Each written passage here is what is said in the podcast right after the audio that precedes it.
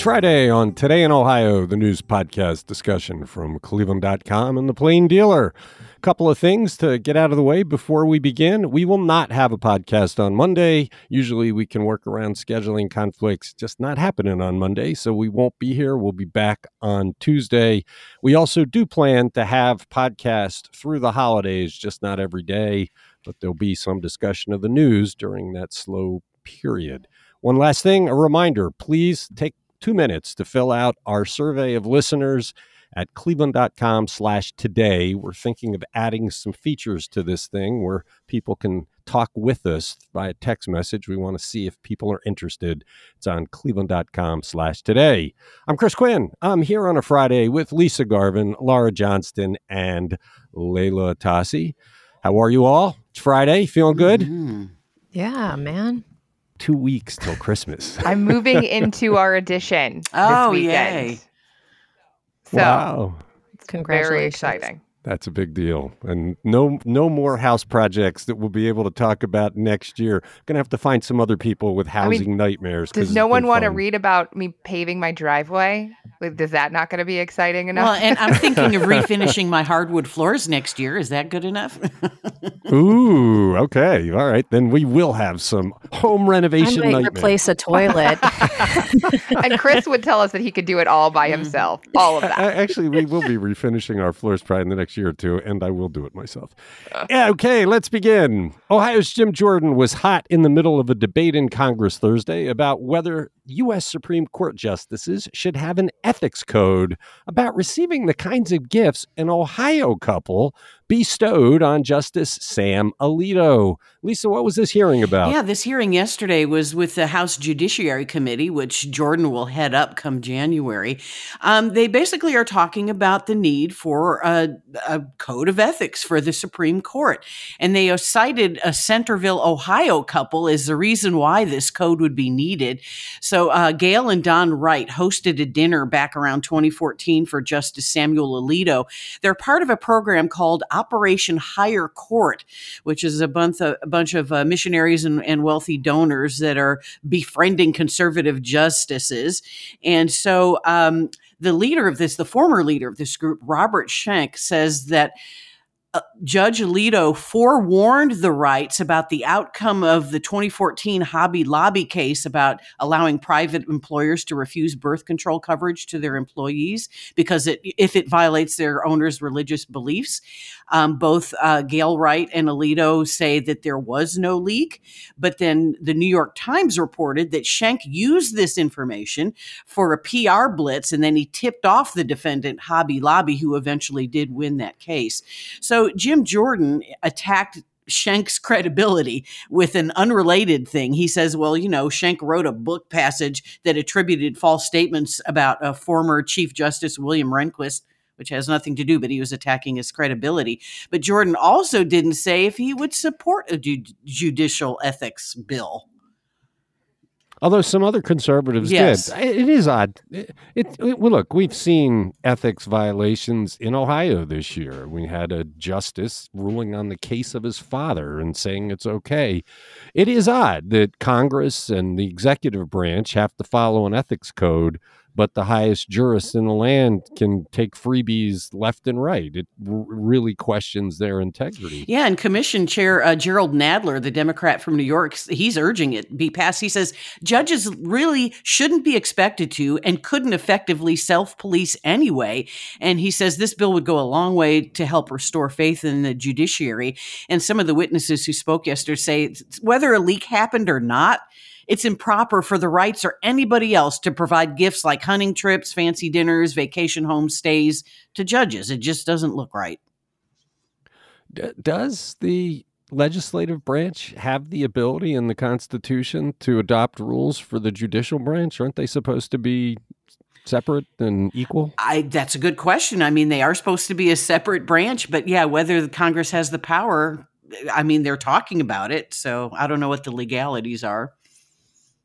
I mean, Congress did pass a law requiring the executive branch to preserve records, so I guess there are some ways to do it. It would be nice to see. I, I was kind of surprised at what Alito was getting. It's pretty scummy, and and they just should be above that. They're the highest court in the land.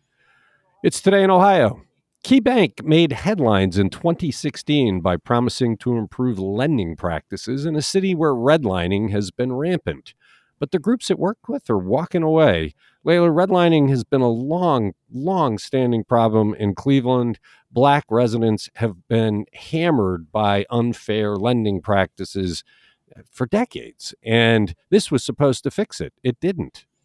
Mm-hmm. That's right. Yeah. The National Community Reinvestment Coalition had forged a community benefits agreement with KeyBank those several years back that was intended to really ramp up the bank's lending in low income communities. And the agreement, excuse me, called for 16.5 billion dollars of investment from KeyBank in, in a variety of areas, with about five billion dollars earmarked for lending to low-income communities.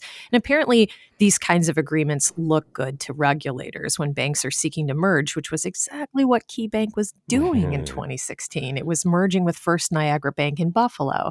Well, last year, five years into this community benefits agreement, which is supposed to be carefully monitored by an advisory council made up of KeyBank folks and members of the National Community Reinvestment Coalition, KeyBank suddenly announced a new and expanded 10 year plan to, to invest $40 billion into these efforts. And it did so without consulting the NCRC.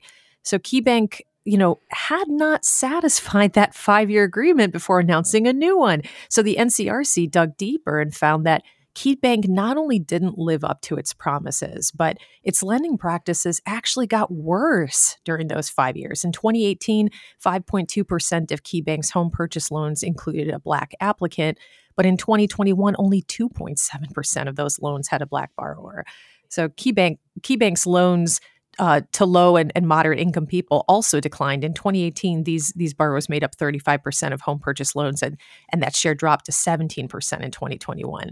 KeyBank, you know, they refute that analysis with their own data. They show showing that it, its loans to low and moderate income borrowers went up from 9,200 loans in 2018 to 13,000 in 2021 uh, between 2018 and 21, KeyBank increased loans to black borrowers by 24% and more than doubled its lending to all minority groups. But the NCRC says KeyBank is, is really padding those numbers by including all types of loans which includes refinancing an existing mortgage or a home improvement plan. They say the true proof is in the percentages of home purchase loans that go to black or low income borrowers. This just Boo. this just continues year after year after year, and you, you uh, I, I don't understand it. I mean, it's it's it's a business. You make money on this business. Why, why continue to have this level of discrimination? And it's it's I don't know. No, I, Go ahead, I was going to say my family was the attempted victim of redlining back in 1962 when they tried to buy a house in Shaker Heights, Mhm. and they weren't allowed to buy it. They they weren't allowing any blacks below Lee Road, um, and uh, you know we had to have a Jewish man buy the house for us.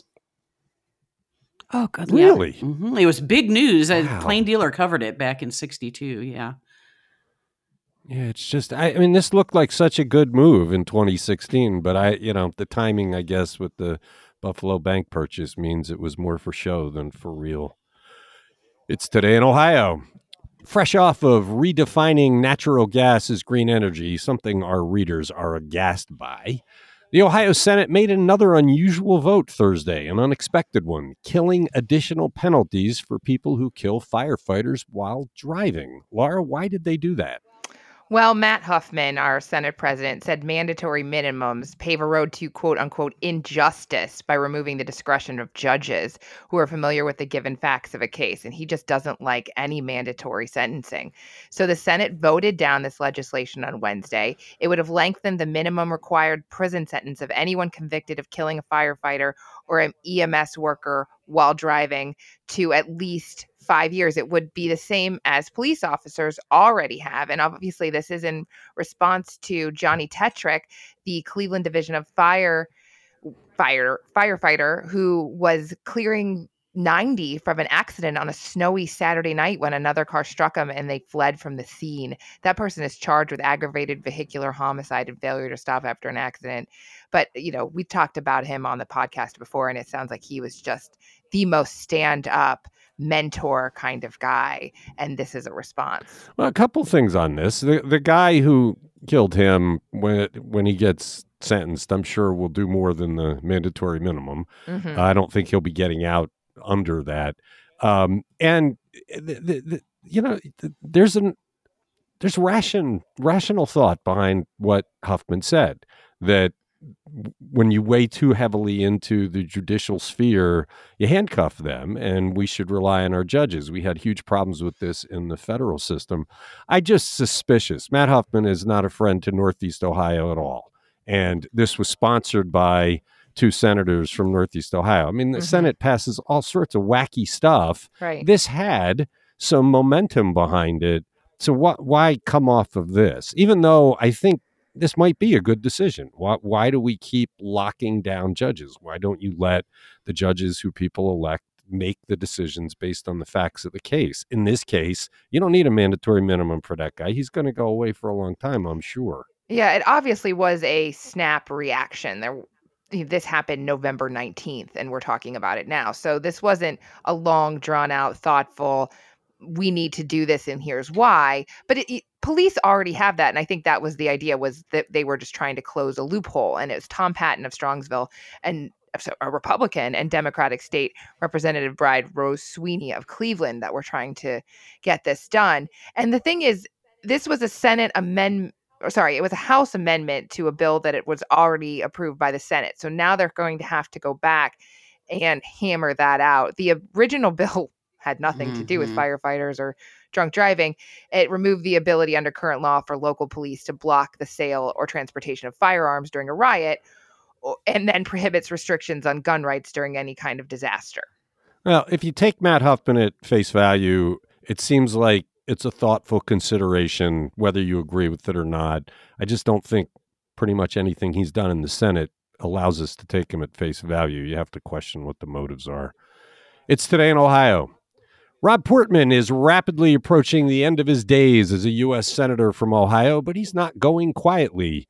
What's he been up to in recent weeks, Lisa, and what is he planning for the next year? Yeah, few? he's certainly not coasting on his laurels in these last few months before he he leaves uh, Capitol Hill. He's been a senator since 2010. He was a former U.S. representative from Cincinnati before that. He's still got four or five projects on his plate, and he hopes to complete them all before leaving in January. He did sign off on the protecting gay marriage legislation, something that he helped negotiate. We know that you know he has a gay son, so he had a little empathy there. Um, also, he wants to look at jobs legislation, retirement security. I'm guessing that would mean Social Security and, and Medicare. And also, a sec- China security is on his to do list. He's got his farewell speech planned for next Thursday, the 16th. I think there was like a, a release of some of his talking points. He says he wants to talk about the political rhetoric and the direction that it's going in. Uh, he wants to restore faith in all public institutions. And he says, you know, compromise is sorely lacking, you know, and, he- you know, like him or hate him, he was a compromiser. I mean, he really did reach across the aisle. So, and as a matter of fact, there was a study on bipartisanship done last year by uh, Georgetown University and the Lugar Center. They say that Rob Portman was the third most bipartisan person in Congress behind a Democrat from New Hampshire, Maggie Hassan, and the Republican from Maine, Susan Collins. Yeah, given who's replacing him, I feel certain we will Mm. miss Rob Portman, even though we disagreed with him frequently. Uh, I thought it was interesting. He said that by not running for reelection the last two years, he could work instead of seeking his office. I do have to say, when he talks about rhetoric, we're on all the email lists for a bunch of these guys, and Rob Portman regularly. I mean, uh, more than once a week, would send emails saying, you know, uh, Joe Biden is is creating job killing this, or Joe, you know, the the Democrats are doing this. I mean, he, I don't know why he would send those because nobody's writing about him, nobody's paying any attention. But they came at a ridiculous cadence, just cheap shots at the other side, and I never quite understood why. If you really are working to compromise, why? Throw those little slings and arrows at the other side. Why not just work? And I, I think we kind of held him to task a little bit because once he announced he wasn't going to run again, I mean, he could have been free to say anything he wanted, and he didn't.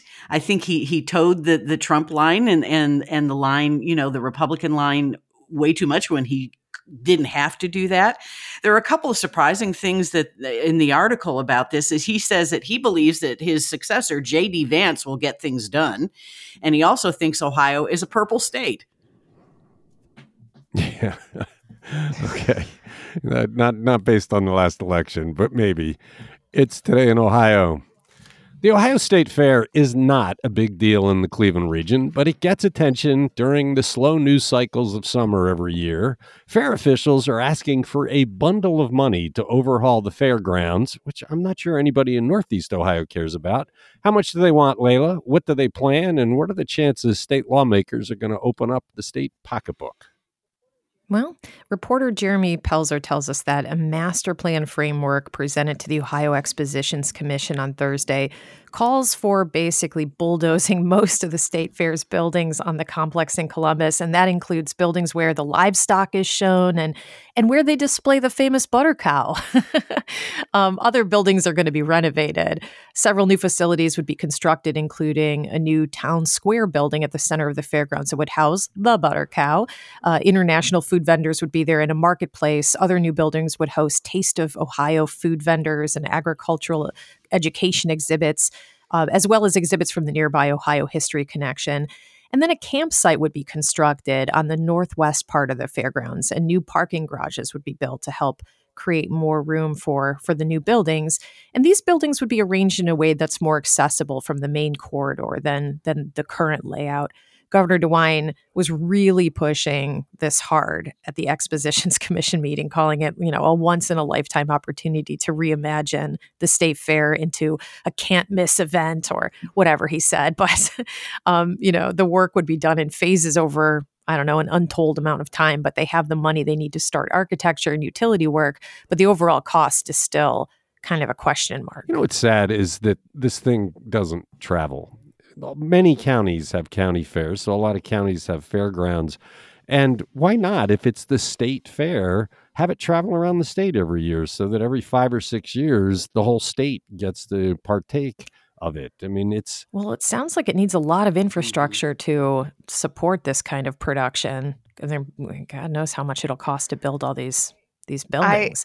I, I went to the state fairgrounds for the very first time last Friday when I was at the hockey tournament and missed missed the podcast and I'd never been there before and I was impressed by how nice the buildings were actually and we played at what is the Coliseum. It's this you know ice rink where they also have probably demolition derbies and and tractor pulls and all sorts of stuff and I was actually I said wow eh, it's really nice down here. I had no idea.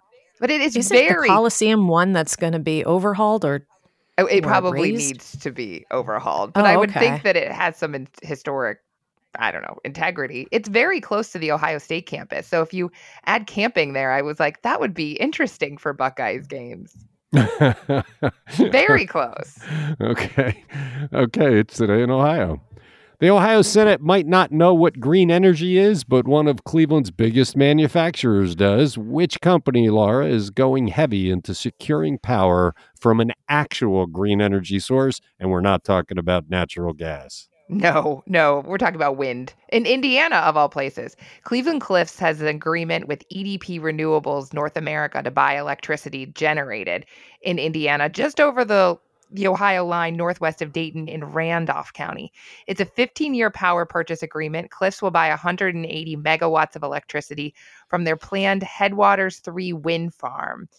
And the spokesman from Cleveland Cliffs couldn't say what percentage of the electricity consumption will be represented by that agreement, but the amount is enough electricity to power 54,000 homes. That's a lot of electricity it's sad that we can't provide it in Ohio. Mm-hmm. We right. had we got a, we got a big story coming during the holiday break. It's going to look at the failure of Ohio to really invest in green energy sources, and so to get the green energy power, they got to go to Indiana. Well, you remember why? I mean, not why we don't have green energy in Ohio, but HB6 gutted any kind of requirement, right? And took away subsidies, right? And yeah. they never and they never repealed that part of it. That's still exactly, in place. Exactly. That's why there were, you know, we there were there are some people in the industry trying to argue in favor of natural gas gas as green energy, and it, eh, it, eh, you know, it's public relations, but you can't do that in a state where they've gutted the green energy requirements. There is no commitment to green energy in Ohio. And now, by making natural gas a green energy and possibly even coal, right, Laura? yes. yeah. It's like, yes. Any any kind of fossil fuel that isn't quite as bad as other fossil fuels is, I think, how they worded it. It was very, mm, yeah, mm, sneaky. so but it's not surprising. Good for Cleveland Cliffs. They have committed to a goal of reducing greenhouse gas emissions 25% by 2030 using 2017 as a baseline. So I got, you know, you give them credit. They're they're a steel maker going for green energy. Okay. It's today in Ohio. We've talked about a lot of interesting stories that came from the poll we commissioned with Baldwin Wallace University. We still have more to come. Two of them, for me, were very surprising. One was the not overwhelming desire to close Burke Lakefront Airport. This is the other one. What did people tell us, Lisa, about spending $40 million in precious taxes on the failed medical. I would go further, Chris, and say that you were horrified by, by, the response. so, this Baldwin Wallace poll, again, you know, this was 504 Northeast Ohio residents from seven greater Cleveland counties that were, you know, uh, polled on this issue. They were divided, but kind of receptive. So 44% of those surveyed said that they were strongly or somewhat in support of keeping the medical mart. 34% strongly opposed the money and, and you know, strongly or somewhat opposed. So that's a 10 point spread. Um, 22% were not sure. That's a pretty high uh, number there. And Democrats, college graduates, people making $100,000 a year or more were lo- more likely to support you know, uh, money for the MedMart, that's over 50%.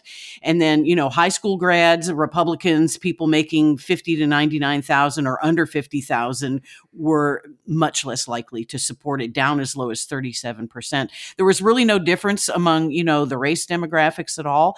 And another set of questions about this, 29% that said they should find another use for the MedMart, 15% said sell it. 34% said renovations would allow it to hold larger events.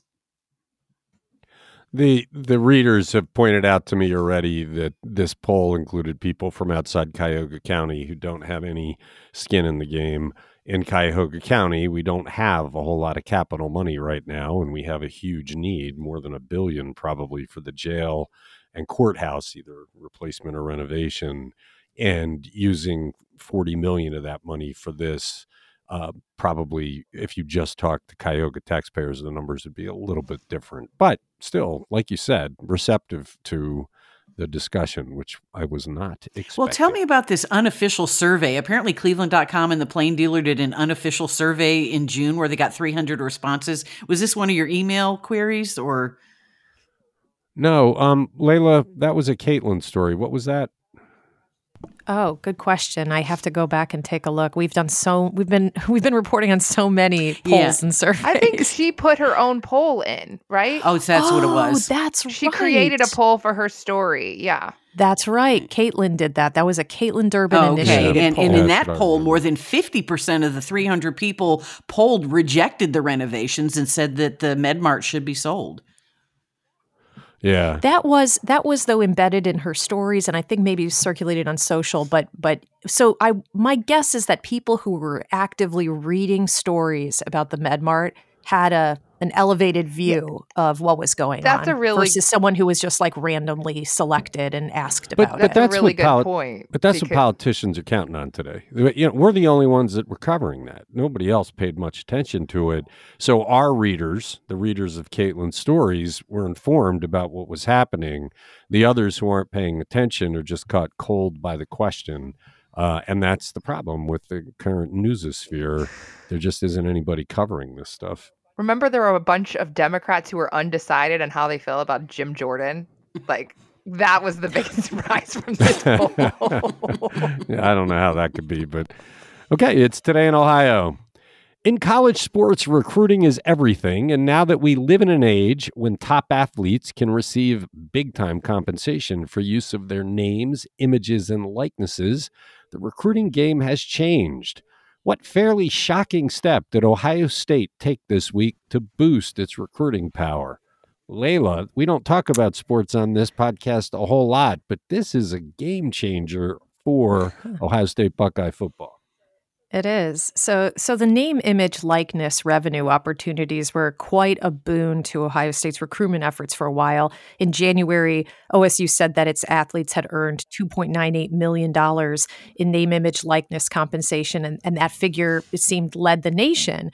But now these nonprofit fundraising institutions called collectives are really throwing a wrench into OSU's recruitment.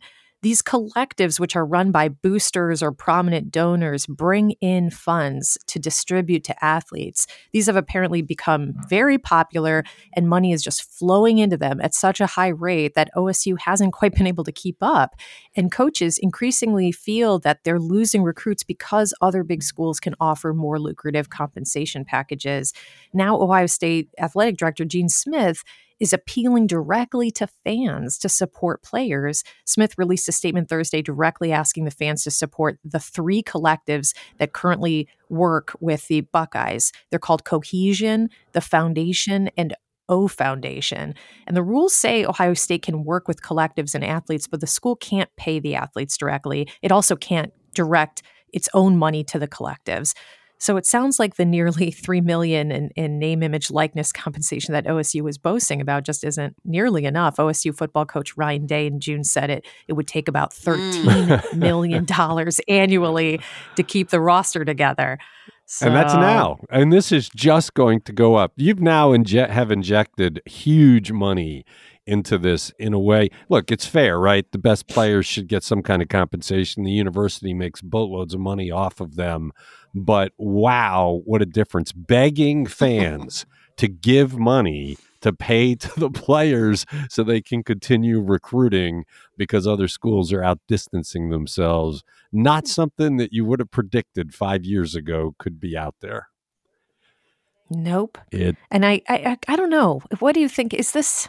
I was trying to ask my husband this morning. Is this good or bad? What, what's, you know, I, I mean, it, it really changes the game because you don't, you know, Ohio State for the longest time would just run on its own reputation of having the strong, one of the strongest uh, athletic programs, strongest football program. But now it's all about like how deep are the pockets of the supporters of these, of yeah, these institutions. But the college makes so much money off of football, and the players weren't getting it. Know, they were saying, "Oh, you get an education, you get a chance to play pro," but it was not fair the way it was but going. OSU is still not able to direct their own money toward the collectives or to the athletes. So they're still not getting a cut of what the school makes. No, but they, this is all upon you know individual donors to to raise these. Funds. No, but at least they get they can get some kind of cash while they're there. I it, it, changes everything. I mean, sports gambling is about to change things even more come January. Uh, I mean, the whole language of this stuff is changing. But the idea that you're begging people to help us get 13 million because our paltry 3 million is allowing other schools to get the best recruits wow, that's a very mm-hmm. different era. Yeah. It's today in Ohio. It's back, and two of our number are going, but now it's a kid show. Leila and Laura, tell us about how your kids became Hamilton devotees and how you're dealing with some of the adult themes in that show that you're taking them to. This is a from Laura, the newsroom conversation put on the podcast. from the newsroom. From the newsroom. A twin special. Uh, I I started listening to the soundtrack in 2015 when Hamilton blew up Broadway, and I knew there was no chance I was going to Broadway, but my kids were two and four, and this is how old I am. So I got the CD from the library and burned it. So I had a CD. We had two discs, which I labeled Hamilton 1 and Hamilton 2. My kids thought they were two different shows. And when, when we went on spring break to Yorktown, we listened to The World Turned Upside Down on repeat. So I I like country music. My husband hates it. So it is one of the few music choices we could all agree on. And then when it came out on Disney Plus during the pandemic, we actually brought a TV outside so we could watch with our neighbors and yeah, they are they are big Hamilton Okay, fans. I, I I guess I should have predicted you were a fan of country music, but I got to oh, make I sure. Didn't I either. You guys didn't know that? You've Holy known me for 50 moly. I didn't know that. years. I'm sorry. It's predictable. So, but but you also were talking yesterday, uh, you guys, when I when I realized you were taking your children to this expensive show, that how you deal with the themes. I mean, there's themes in here of adultery and And I told you I always skip that song with my kids. We haven't skipped that song, but I've just been hoping that many of these adult subjects are so far over their heads that they aren't grabbing onto them. I mean, we glossed over the affair by telling them that, oh, back in those days, it was illegal to kiss a person who wasn't who you weren't married to or whatever. I mean, but I'm having trouble with my my eight year old whose favorite rap to repeat over and over is the one where Hercules Mulligan introduces himself at the beginning of the show through this series of hypersexual verses.